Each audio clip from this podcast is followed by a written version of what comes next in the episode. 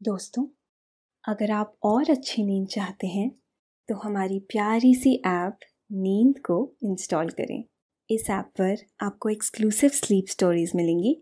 Install करने के लिए आप हमारी वेबसाइट नींद डॉट ऐप पर ज़रूर आइए। नमस्कार, मैं हूँ पायल।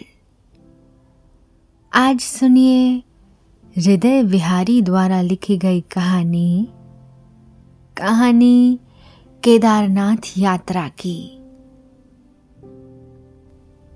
स्वर्ग कहो या केदारनाथ, बात तो एक ही है। प्राकृतिक सौंदर्य और भक्ति का ऐसा बेजोड़ उदाहरण कहीं और देखने को नहीं मिल सकता। जैसा केदारनाथ की उस घाटी में देखने को मिलता है। शाम की वो आरती, जिसमें रंग बिरंगी छटा से चमकता केदारनाथ मंदिर। उसके पीछे बर्फ़ से ढके पर्वत।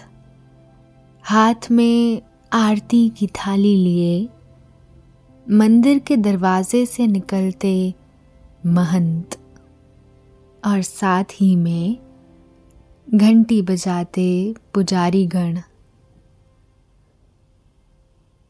थोड़ी देर पहले यहाँ बहुत ठंड थी, पर शिव भक्ति का ऐसा प्रभाव दिखा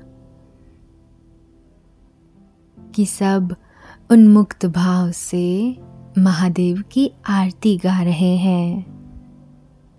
सब लोग तालियाँ बजा रहे हैं। कुछ की आँखों में आँसू हैं तृप्ति के, खुशी के, सब कुछ पा लेने के। और भाव सब कुछ छोड़ देने जैसा। कुछ कुछ शिव जैसा भाव, निर्मोही। आरती की समाप्ति के बाद हर हर महादेव के उद्दोषों से गूंजती केदारनाथ घाटी। ऐसा प्रतीत ही नहीं होता है कि आप भूलोक में हैं। पाँच केदारों में सबसे महत्वपूर्ण, केदारनाथ की यात्रा करना लगभग हर भारतीय का स्वप्न है। और ये किसी एक विशेष आयु वर्ग तक ही सीमित नहीं है। युवा हो या बुज़ुर्ग, पुरुष हो या स्त्री, हर कोई चाहता है शिव का सानिध्य। हर कोई चाहता है केदारनाथ जाना। आज हम चलेंगे उस अनन्य धाम की यात्रा पर, जिसे उत्तराखंड के चार धामों में से एक और भगवान शिव के बारह ज्योतिर्लिंग में से होने का सौभाग्य प्राप्त है। चलिए शुरू करते हैं आज की कहानी। जो आपको लेकर जाएगी केदारनाथ लेकिन उससे पहले आप अपने आसपास की सारी लाइट्स ऑफ़ करके आराम से लेट जाएँ। अपनी आँखें धीरे से बंद कर लीजिए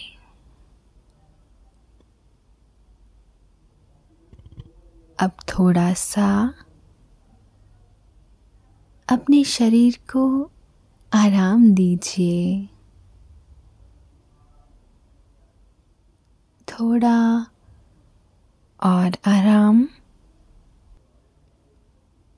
अपने शरीर को बिल्कुल ढीला छोड़ दीजिए। कोई टेंशन नहीं, कोई तनाव नहीं। अपने दिमाग में चल रहे सभी विचारों को, चिंताओं को त्याग दें। एक शांति सी महसूस करें।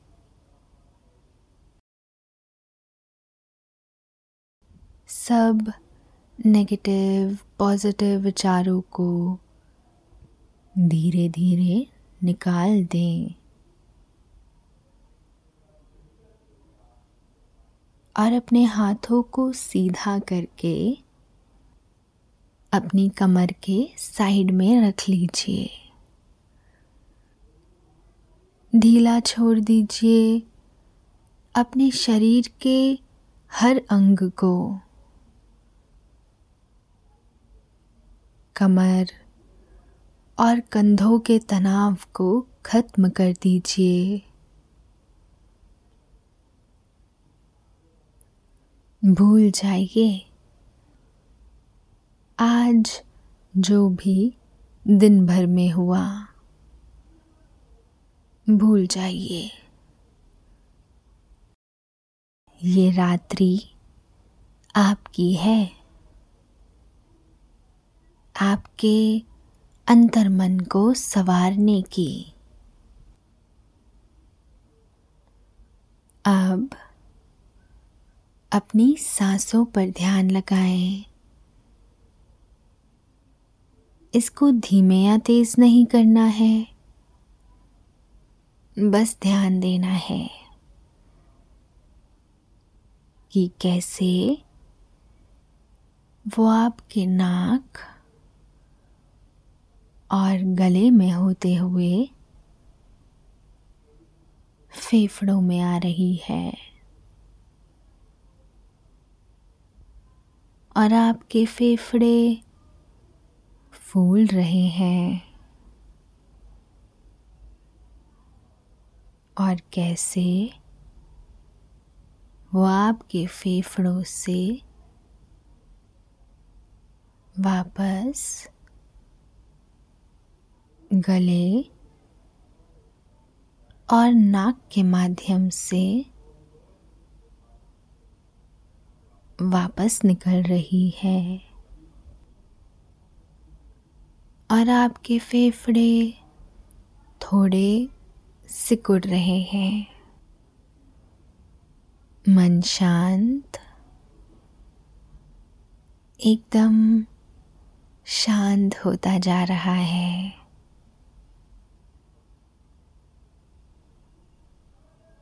आप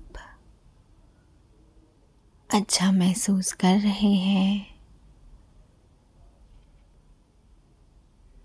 खुद को काफ़ी हल्का फील कर रहे हैं।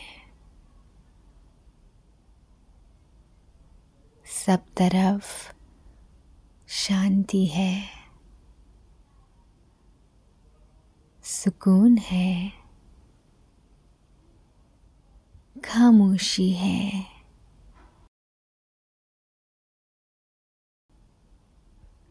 आज दिन ही में आप सोनमर्ग पहुँच गए थे।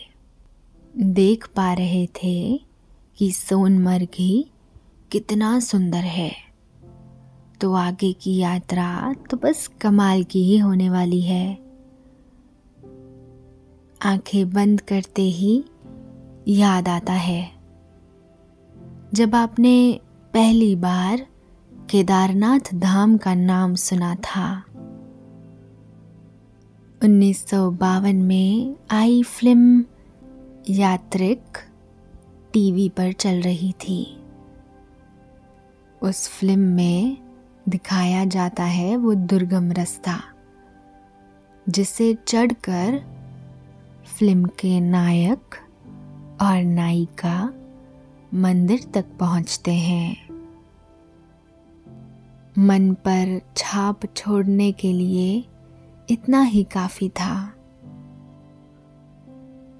आपने अपनी माँ से पूछा, माँ, ये केदारनाथ क्या है? महज कुछ शब्दों में ही इस स्थान को बयां कर पाना माँ के लिए भी कितना कठिन होगा। आपको उन्होंने अपनी गोद में उठाया और कहा, केदारनाथ, जो दो शब्दों से बना है, के और द्वार। के का मतलब होता है मुक्ति।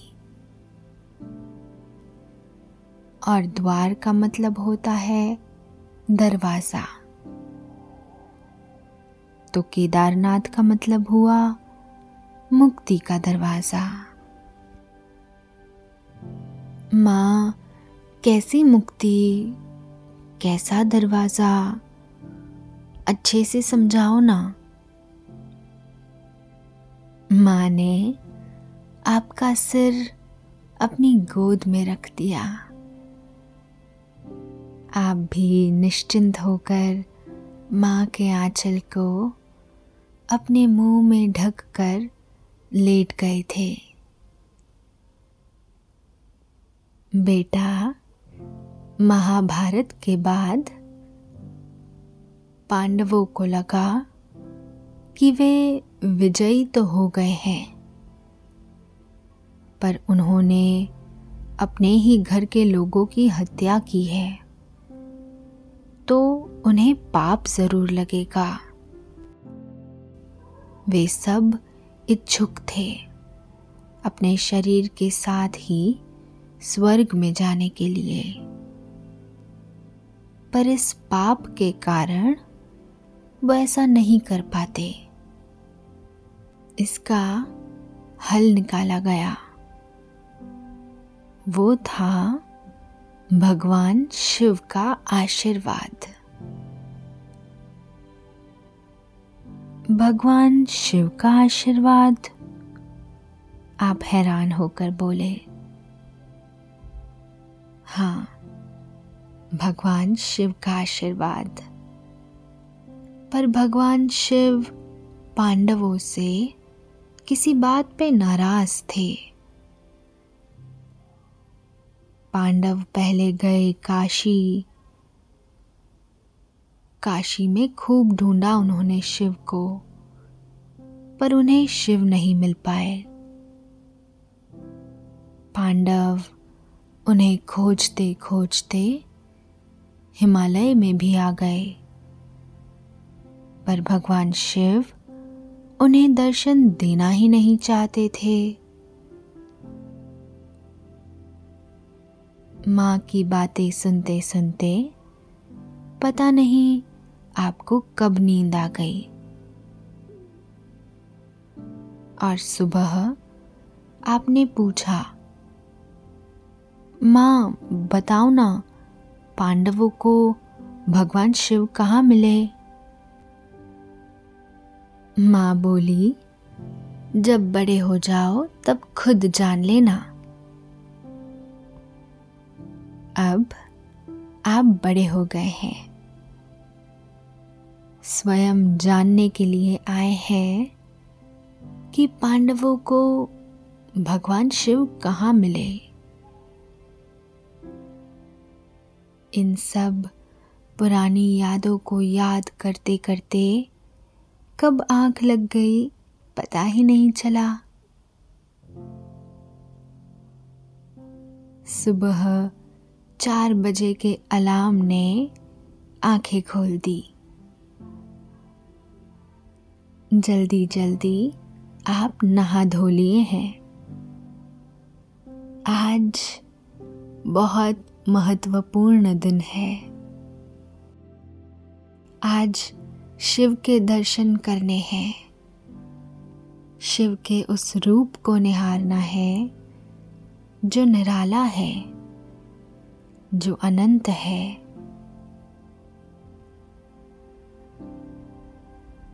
सोन प्रयाग के उन सुंदर दृश्यों को, जो हमने कल देखे थे, अभी तक रोशनी ना होने के कारण हम देख नहीं पा रहे हैं। पर महसूस ज़रूर कर रहे हैं।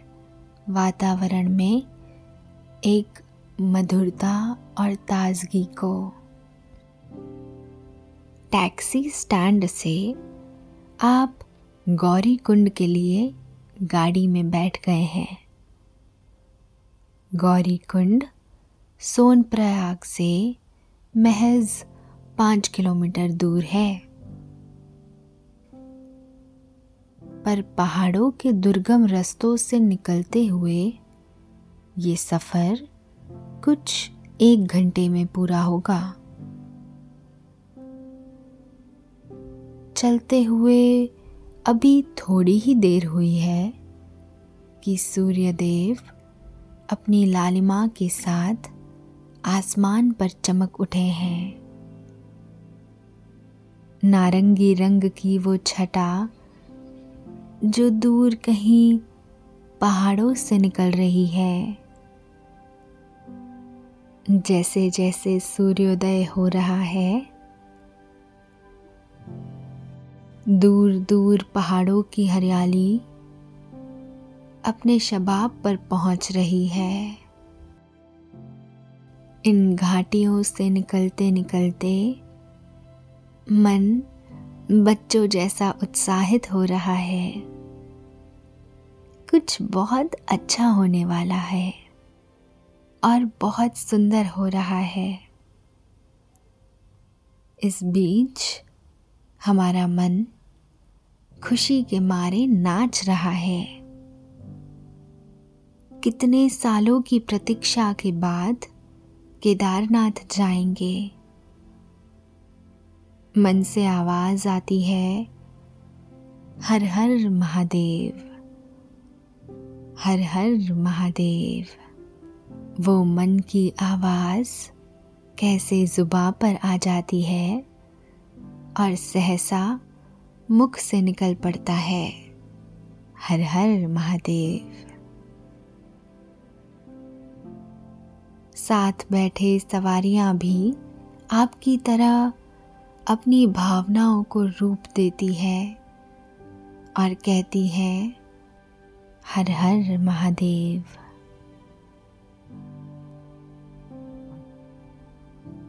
बाहर के सुंदर नज़ारों और शिव ध्यान में मग्न कब गौरी कुंड पहुँच गए, पता ही नहीं चला। आप गौरी कुंड पहुँचे गौरी कुंड ये वही स्थान है, जहाँ से 16 किलोमीटर की पैदल केदारनाथ यात्रा शुरू होगी। यूँ तो खच्चर, पालकी और पिट्ठू भी है, हेलीकॉप्टर सेवा भी है, पर हम पैदल यात्रा करेंगे। सुना है यहाँ की कहावत है। जितनी मंजिल सुंदर है, उतना ही सफ़र भी।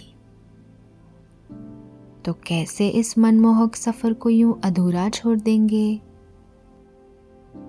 जैसे ही गाड़ी से नीचे उतरे गौरी कुंड स्टैंड पर एक बूढ़ी अम्मा, जो नाक में पारंपरिक नथ पहने हुए थे। पास आई और बोली गौरी कुंड आए हो तो गौरी कुंड ज़रूर जाना। आप समझ ना सके तो आपने पूछा, अम्मा, मैं समझा नहीं। अम्मा ने कहा तुमने वो कहानी तो सुनी ही होगी, जिसमें पार्वती शिव से शादी करने के लिए तपस्या करती है। हाँ अम्मा, सुनी है। शिव से ब्याह करने के लिए घोर तपस्या की थी पार्वती ने। तो अम्मा ने कहा, यहाँ से तुम आगे जाओगे तो तुम्हारे रास्ते में ही एक मंदिर है, जिसके नाम पर इस जगह का नाम गौरी कुंड है। वहाँ गौरा यानी पार्वती ने तपस्या की थी। तपस्या शिव को पाने के लिए। एक कुंड यानी तालाब भी है वहाँ। जिसका पानी गर्म है। आँखें चमक उठी है। जो कहानियाँ आप बचपन से सुनते आ रहे थे, आज वो आपकी आँखों के सामने है।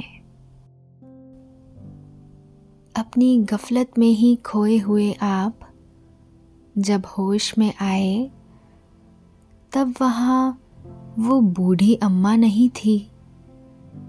पर आपके पास एक और जगह थी जाने के लिए। अभी सुबह के साढ़े छः बजे थे। कांधे पर बस्ता लिए आप चल पड़े गौरी कुंड की ओर। गौरी कुंड मंदिर से कुछ दो किलोमीटर दूर था एक सुंदर सा कुंड। वहाँ पहुंचकर आप आचमन कर रहे हैं और उसके बाद उस छोटे से पर सुंदर से मंदिर के दर्शन कर महसूस कर रहे हैं। कैसे देवी ने अपने आप को अर्पित किया था भगवान शिव के लिए। अब यहाँ से शुरू होती है हमारी ट्रैकिंग। ट्रैकिंग मोक्ष के द्वार के लिए, केदारनाथ के लिए। हमने एक लकड़ी ली है। ये लकड़ी हमें चढ़ाई करने में बहुत काम आने वाली है। सावन, जो भगवान शिव का पसंदीदा महीना है, माना जाता है इस महीने में भगवान शिव नंदी पे सवार हो निकलते हैं अपने भक्तों से मिलने। भगवान शिव खुद देखने निकलते हैं। अद्भुत छटा, अद्भुत भक्ति अपने भक्तों की। आप मन ही मन ये सब सोचते हुए चल ही रहे थे कि आपके पास से निकलते हैं एक साधु। साधु जिनकी जटाएँ उलझी हुई है। शरीर पर बहुत कम कपड़ा पहने हुए साधु इतनी ठंड और बारिश के मौसम में चले जा रहे हैं। उनके चेहरे का तेज समा ही नहीं रहा था। आपके मुख से अनायास ही निकल पड़ता है। हर हर महादेव। वो साधु आपकी ओर देखता है। थोड़ी गौर से देखता है। शरीर पे राख रमाए आपसे बोलता है, तुम्हें जानना है कि पांडवों को भगवान शिव कहाँ मिले? विश्वास नहीं हो रहा था। कि आपके साथ ये क्या हो रहा है। आपने बस हामी में गर्दन हिला दी और वो साधु ने कहना शुरू किया। तो पांडव भगवान शिव को खोजते खोजते हिमालय आ गए। हिमालय में आके उन्होंने शिव को कई जगह ढूंढा। पर जहाँ जहाँ पांडव जाते, भगवान शिव वहाँ से किसी दूसरी जगह चले जाते। आखिर शिव नंदी के रूप में एक छोटे से गाँव में जाकर छिप गए। जब पांडव वहाँ पहुँचे तो वो शिव के नंदी रूप को पहचान गए। शिव के उस रूप को पहचानने के बाद, जैसे ही पांडवों ने उन्हें पकड़ना चाहा, जैसे ही वे उस नंदी रूपी शिव के पास आए, शिव धरती में समा गए। जिस जगह शिव धरती में समाए, उस जगह को गुप्त काशी कहते हैं।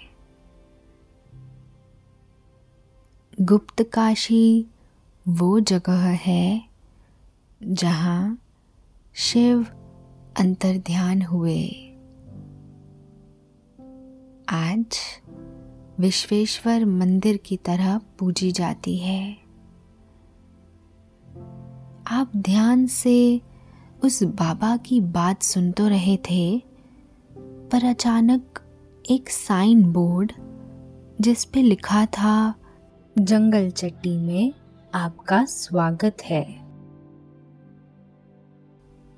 उस साइन बोर्ड ने आपका ध्यान खींच लिया। आपकी चार किलोमीटर की चढ़ाई पूरी हो चुकी है। जैसे ही आपका ध्यान दोबारा कहानी की ओर आया।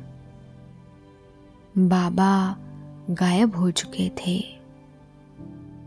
आसपास में दिखाई नहीं दे रहे थे। आप थोड़ा दुखी होते हैं। आखिर पांडवों को भगवान शिव कहाँ मिले?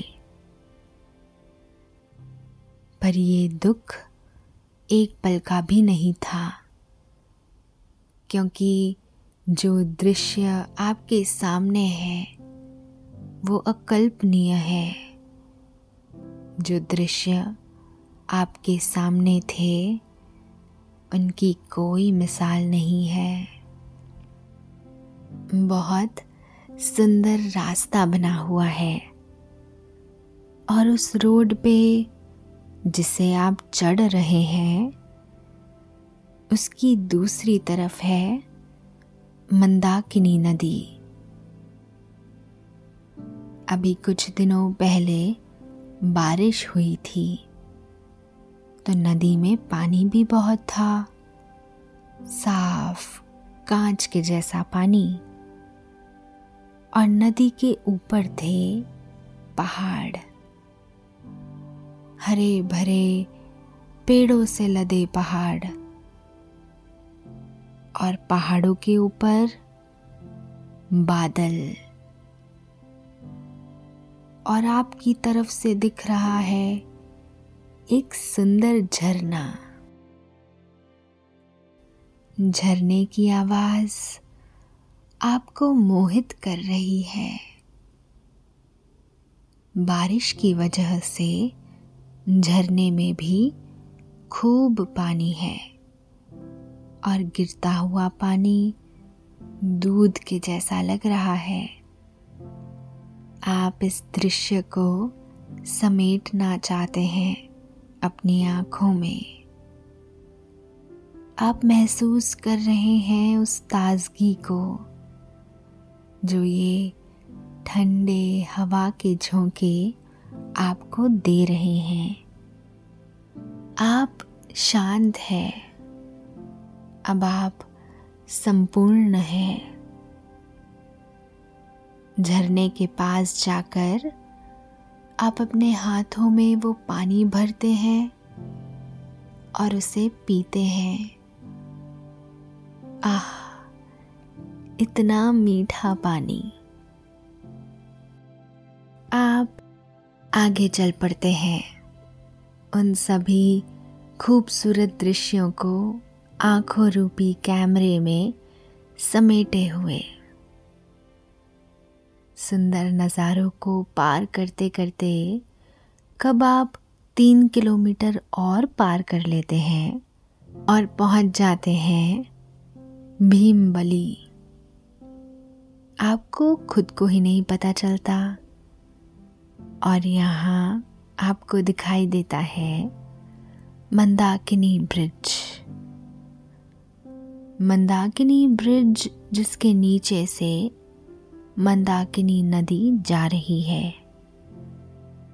आप उस ब्रिज पर जाते हैं और देखते हैं पर्वतों के बीच से आती हुई मंदाकिनी नदी को।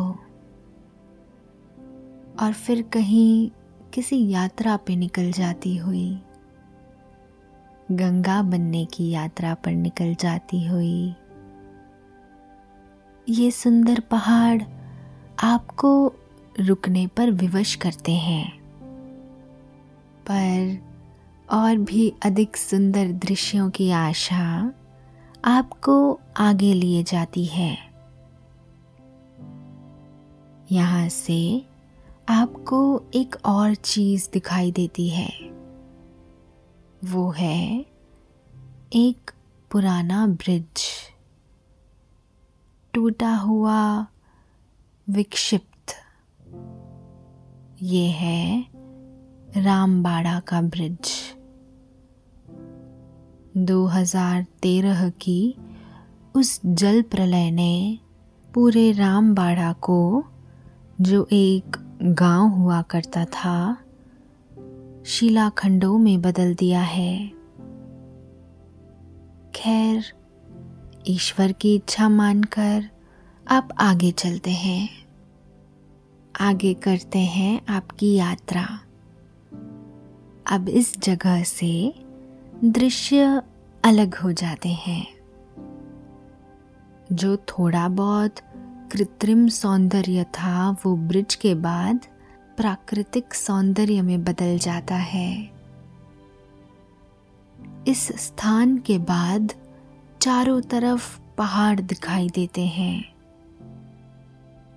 सुंदर बर्फ़ से ढके पहाड़।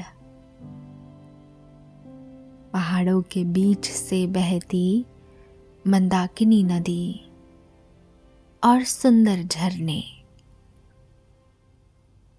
आज तक जब बताया जाता था केदारनाथ की सुंदरता के बारे में तो लगता था, ये असलियत नहीं हो सकता। ये सब तो कल्पना लोक में ही होता होगा। पर आज आप खुद दुविधा में है। ये जो आप देख रहे हैं, ये कल्पना लोक है या सच है? आप चलते जा रहे हैं और महसूस करते जा रहे हैं प्रकृति को। ऐसा लग रहा है जैसे भगवान शिव यहाँ केदारनाथ के रूप में है। तो शक्ति यहाँ प्रकृति के रूप में है। अब आप चार किलोमीटर चलकर लिंचौली पहुँच गए हैं। लिंचौली पहुँचते ही आपको पीछे से आवाज़ आती है। जानोगे नहीं, आखिर पांडवों को शिव भगवान कैसे मिले? आप अपने पीछे मुड़ के देखते हैं। वही साधु जो यात्रा के शुरुआत में मिले थे। खड़े मुस्कुरा रहे थे। आप एक उत्सुक बच्चे की तरह उनके पास जाते हैं और कहते हैं हाँ बताइए। साधु बताते हैं गुप्त काशी से निकलकर शिव नंदी के रूप में पहुँचे केदारनाथ की भूमि पे। वही भूमि जो सतयुग समय भगवान विष्णु ने शिव को प्रार्थना की थी केदारनाथ में आने के लिए। वहाँ जैसे ही पांडव पहुँचते हैं, भगवान शिव के नंदी रूप से मिलने के लिए तो भगवान शिव वहाँ सैकड़ों जानवरों में जाकर मिल गए। पांडव परेशान। अब आखिर भगवान शिव को ढूंढे कैसे? तब भीम ने एक योजना बनाई। वो दो बहुत बड़े बड़े शिलाखंडों पर एक एक पैर रखकर खड़े हो गए। बाकी सब जानवर तो उनके पैरों के नीचे से निकल गए। पर ऋषभ रूपी शिव ने भीम के पैरों के नीचे से निकलना नहीं स्वीकारा। बस इतना ही जानना था। कि भीम उस ऋषभ को पकड़ने के लिए झपटे। तो वो शिवरूपी ऋषभ धरती में समाने लगे। पर उस ऋषभ की पीठ भीम ने पकड़ ली। पांडवों की लगन से शिव भगवान प्रसन्न हुए। उन्हें उनके पाप से मुक्त कर मुक्ति के द्वार खोल दिए। आपकी आँखें द्रवित थी, केदारनाथ की ये कहानी सुन। तभी आपको दिखता है केदारनाथ मंदिर। वो ही केदारनाथ जिसकी कल्पना आपके रोज स्वप्नों में आती थी। वो ही केदारनाथ, जिसके दर्शन को आप यात्रा करके आए हैं। आप द्रवित हो रहे हैं। आपकी आत्मा पवित्र हो रही है। आप समर्पण चाहते हैं। और मंदिर की सीढ़ियों पर साष्टांग दंडवत प्रणाम करते हैं। और तभी सुनाई देती है शंख की ध्वनि। शंख के साथ साथ घंटिया और घड़ियाल। केदारनाथ मंदिर की शाम की आरती का समय हो चला है। बर्फ़ से ढके पर्वतों के आगे केदारनाथ अद्भुत है। केदारनाथ अप्रतिम है। केदारनाथ अजर है। केदारनाथ अमर है। आपके मुँह से निकल पड़ता है। हर हर महादेव।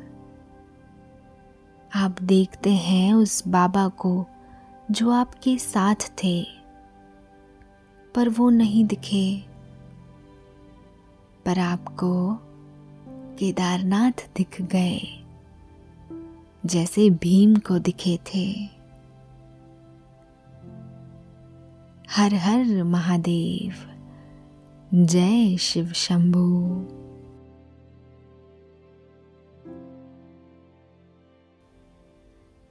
और आप आरती की उस धुन में खो जाते हो। जैसे आपका अस्तित्व अब शिव ही है।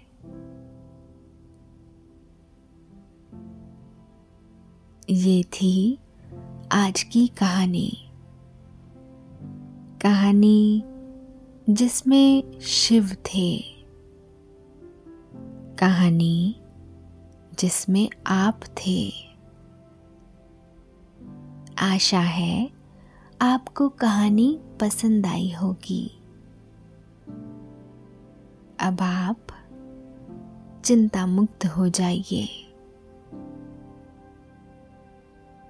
निद्रा देवी आपकी तरफ़ आ रही है। आपकी पलकें धीरे धीरे भारी हो रही है। निद्रा देवी, आपको अपने मोह पाश में बाँध रही है। उन्हें स्वीकारें। सांसों पर ध्यान दें और शरीर को ढीला छोड़ दें। अब आप धीरे धीरे नींद की ओर बढ़ते जा रहे हैं और नींद आपको अपने आगोश में समाती जा रही है। समाती जा रही है। शुभ रात्रि।